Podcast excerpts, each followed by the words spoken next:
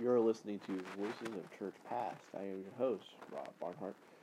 We'll be listening to one of Luther's sermons today. This sermon was given on the first Sunday in Lent. He's remarking on the text Matthew chapter 4, verses 1 to 11. This gospel is read today at the beginning of Lent in order to picture before Christians the example of Christ, that they may rightly observe Lent has become mere mockery. First, because no one can follow this example and fast 40 days and nights as Christ did without eating any food. Christ rather followed the example of Moses, who fasted also 40 days and nights when he received the law of God on Mount Sinai. Thus, Christ also wished to fast when he was about to bring to us and give expression to the new law. In the second place, Lent has become mere mockery because our fasting is a perversion, an institution of man. For although Christ did fast forty days, yet there is no word of his that he requires us to do the same and fast as he did. Indeed, he did many other things which he wishes us not to do. But whatever he calls us to do or leave undone, we should see to it that we have his word and support our actions. The worst of all is that we have adopted and practiced fasting as a good work, not to bring our flesh into subjection, but as a meritorious work before God, to atone for our sins and obtain grace. And it is this that has made our fasting a stench so blasphemous and shameful, so that no drinking, eating, no gluttony, drunkenness could have been as bad as and foul. It would have been better had people been drunk day and night than to fast thus.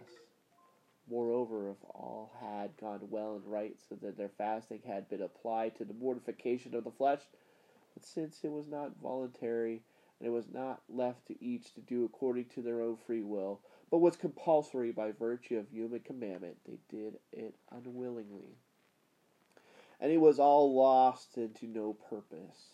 I will not mention the many other evils as the consequences, as that pregnant mothers and their offspring, the sick and the weak, thereby ruined, so that it might be called a fasting of Satan instead of fasting unto holiness. Therefore, we will carefully consider how this gospel teaches us by the example of Christ what true fasting is. The scriptures present us two kinds of true fasting. One, by which we try to bring the flesh into subjection to the spirit, of which St. Paul speaks in 2 Corinthians chapter 6 through 5, in labors and watchings and fastings. The other is that is which we must bear patiently, yet receive willingly, because our need of poverty, which St. Paul speaks in 1 Corinthians 4.11. Even unto this present hour we both hunger and thirst.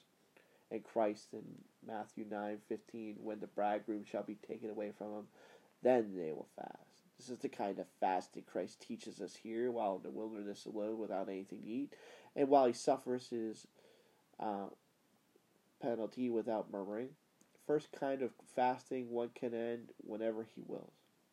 Could satisfy it by food. But the other kind we must observe and bear until God himself changes it and satisfies us. Hence it is much more precious than the first because it moves in greater faith. This is also the reason that the evangelist with great care places it first. Then was Jesus led up of the Spirit into the wilderness that he might go there fast and be tempted, so that no one might imitate his example by their own choice and make it of a selfish, arbitrary, pleasant fasting, but instead wait for the Spirit who will send him with enough fastings and temptations. For whoever, without being led by Spirit, wantonly resorts to the danger of hunger or to any temptation, when it is truly a blessing of God that he can eat and drink and have other comforts tempts God. We should not seek want and temptation. They will surely come of themselves.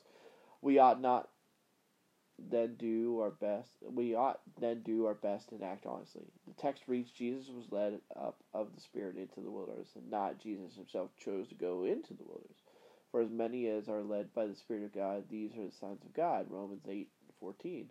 God gives his blessing for the purpose that we may use them with thanksgiving, and not that we may let them lie idle, and thus tempt him, for he wishes it, forces us to fast by the Spirit, or by need which we cannot avoid. This narrative, however, is written both for instruction and our admonition. First, for instruction that we should know how Christ has served and helped us by his fasting, hunger, temptation, and victory Also, that whoever believes on Christ shall never suffer need, and that temptation shall never harm him. But we shall have enough in the midst of one and be safe in the midst of temptation because his Lord and head triumphed all, all of these on our behalf. And of this he is assured, as Christ says in John 16:33, "Be of good cheer; I have overcome the world." God, who was able to nourish Christ for 40 days without any food, can nourish also his Christians.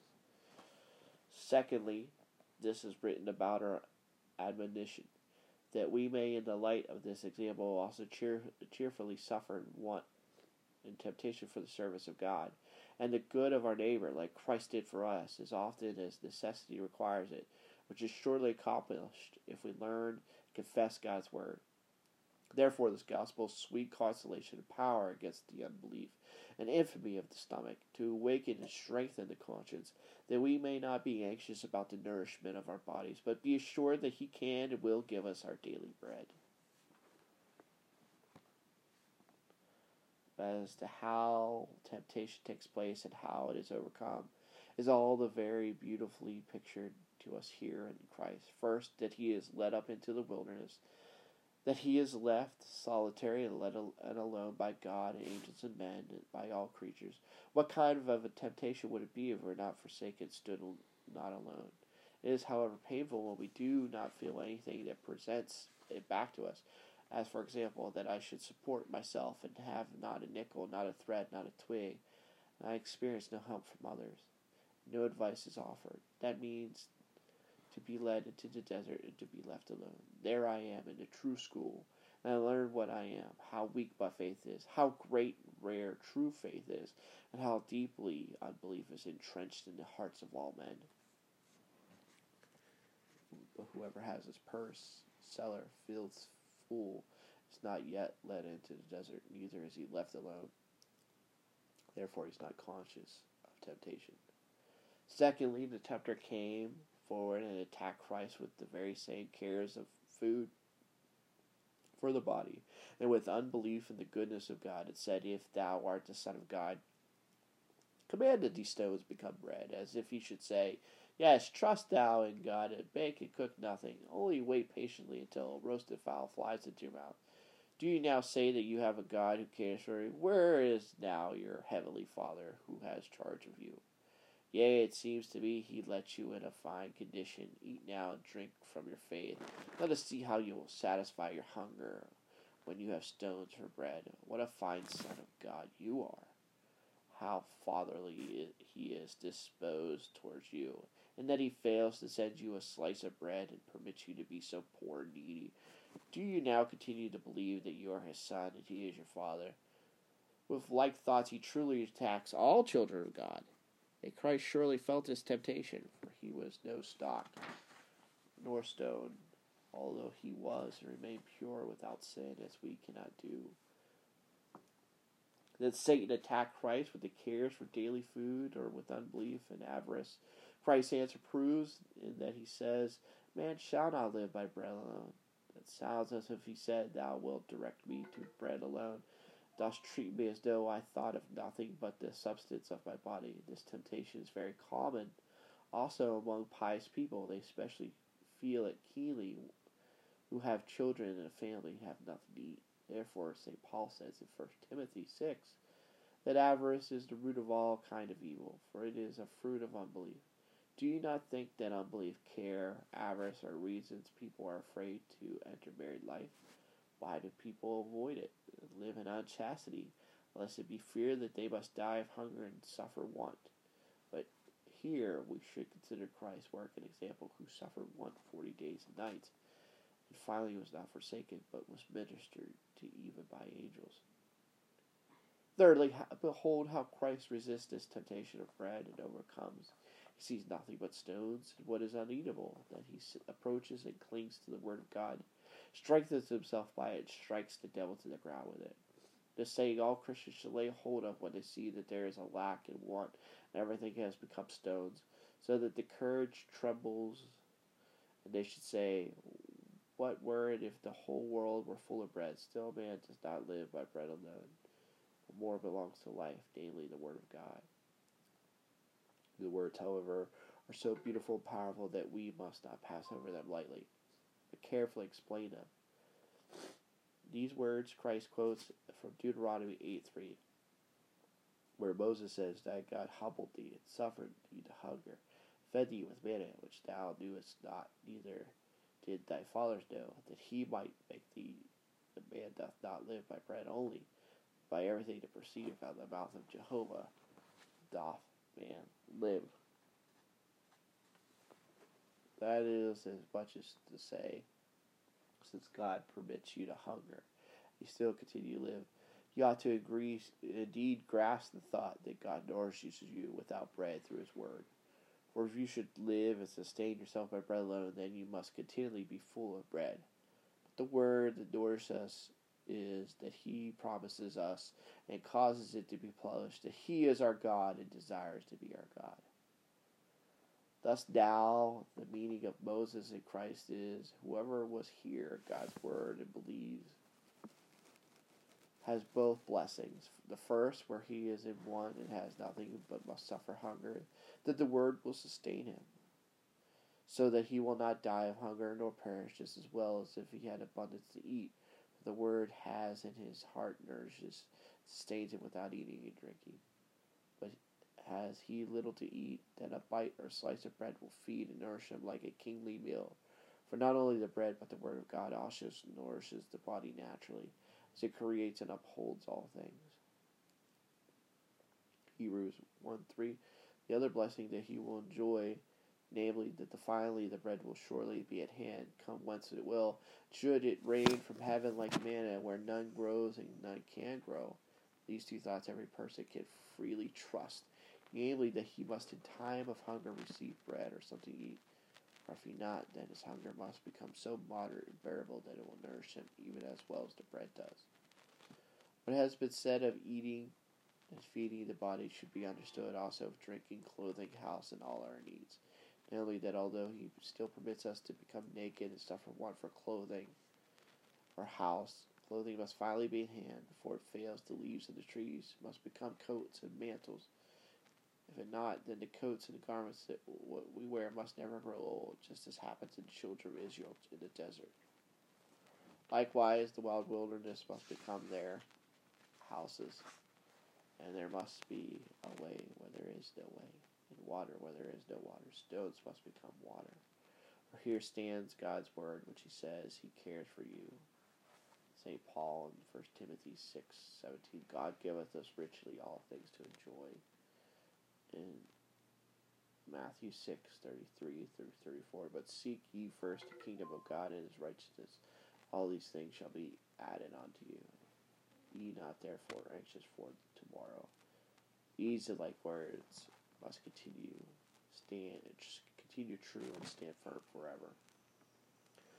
All this one may indeed learn from his own daily experiences, for it is held, and I almost believe it, there are not many and not as many sheaves of wheat grown as there are people living on the earth, but God daily blesses increases the wheat in the sack, the flour in the tray, the bread on the table, and in the mouth, as Christ did. It's noticeable that uh, as a rule, poor people and their children are fatter, and their food riches further agrees with them better than is the case among the rich with all their provisions. However, that the godless at times suffer need, or in times of famine many die of hunger. It's caused by a special plague of pestilence, war, etc. In other ways, we see that in all things it is not the food, the Word of God, that nourishes every human being.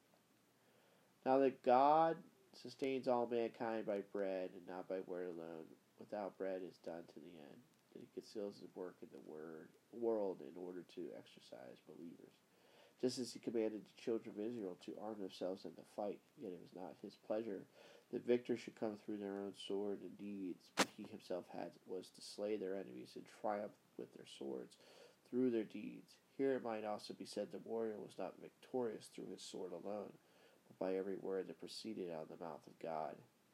David sings in Psalm 44 6, For I will not trust in my bow, neither shall my sword save me. Mighty man is not delivered by great strength. Horse is a vain thing for safety, yet he uses a man and the horse, the sword and the bow, but not because of the strength, the power of the man, or of the horse, but under the veil and covering of man and the horse he fights and does all.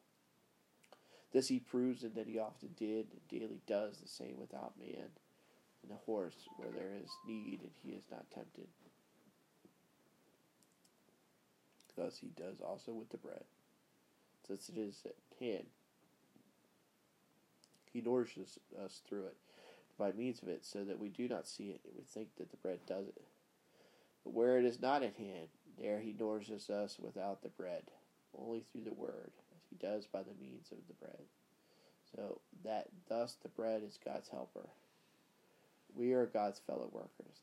That is, through and under our outward ministerial office, He gives us inwardly His grace, which He also could give and does give indeed without our office. Since the office is at hand, one should not despise it nor tempt God. Thus, God sustains us outwardly by bread, but only inwardly He gives that growth and permanency which the bread cannot give. And the summary is all creatures are God's larva and mummery, which he permits to work with him and to help to do everything that he can do and does do otherwise without their cooperation, in order that we may cleave alone to his word. Thus, if the bread is at hand, that we do not therefore trust the more, or if there is no bread present, that we do not therefore despair the more, but use it when it is at hand and do without it when there is none, being assured that we shall still live and be sustained by both times God's word, whether there be bread or no bread. With such faith, one overcomes avarice and temporal care for daily bread in the right way. This has been the words of Martin Luther given on the first Sunday of Lent. Thank you for listening to Voices of Church Past. I have been your host, Rob Barnhart. Thank you for listening.